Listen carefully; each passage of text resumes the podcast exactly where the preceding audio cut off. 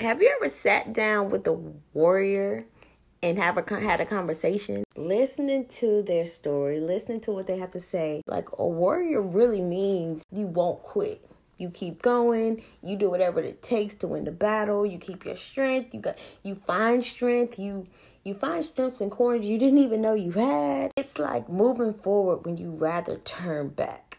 That's the warrior mindset, the warrior mentality that a sickle cell warrior has, that a warrior in general has.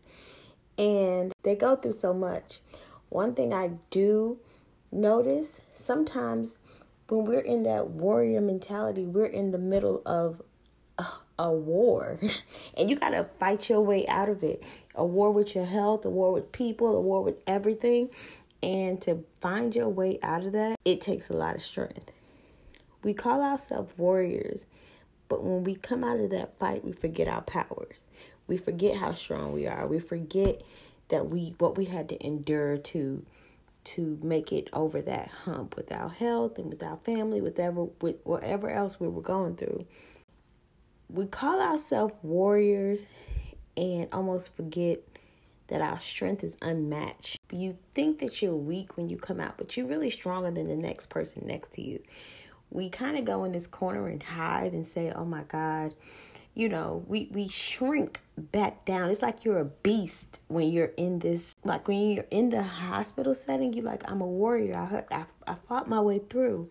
And then you come out and you like, "Oh my God, I, I did that."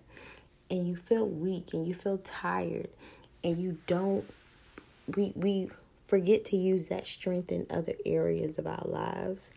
And I think that sometimes we need to be reminded that we've done a lot. we put we our body's been through a lot. Like we push ourselves through.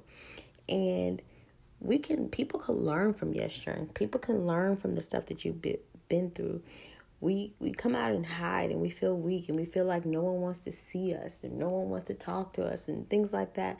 Like there's so much wisdom in these conversations if you listen to a warrior and, and, and listen to the battle that they've been through and the stuff that they talk about and in their health. People call you people call you strong but sometimes being strong is really our only choice. Have you ever sat down with the warrior and listen to them talk. The conversations are different.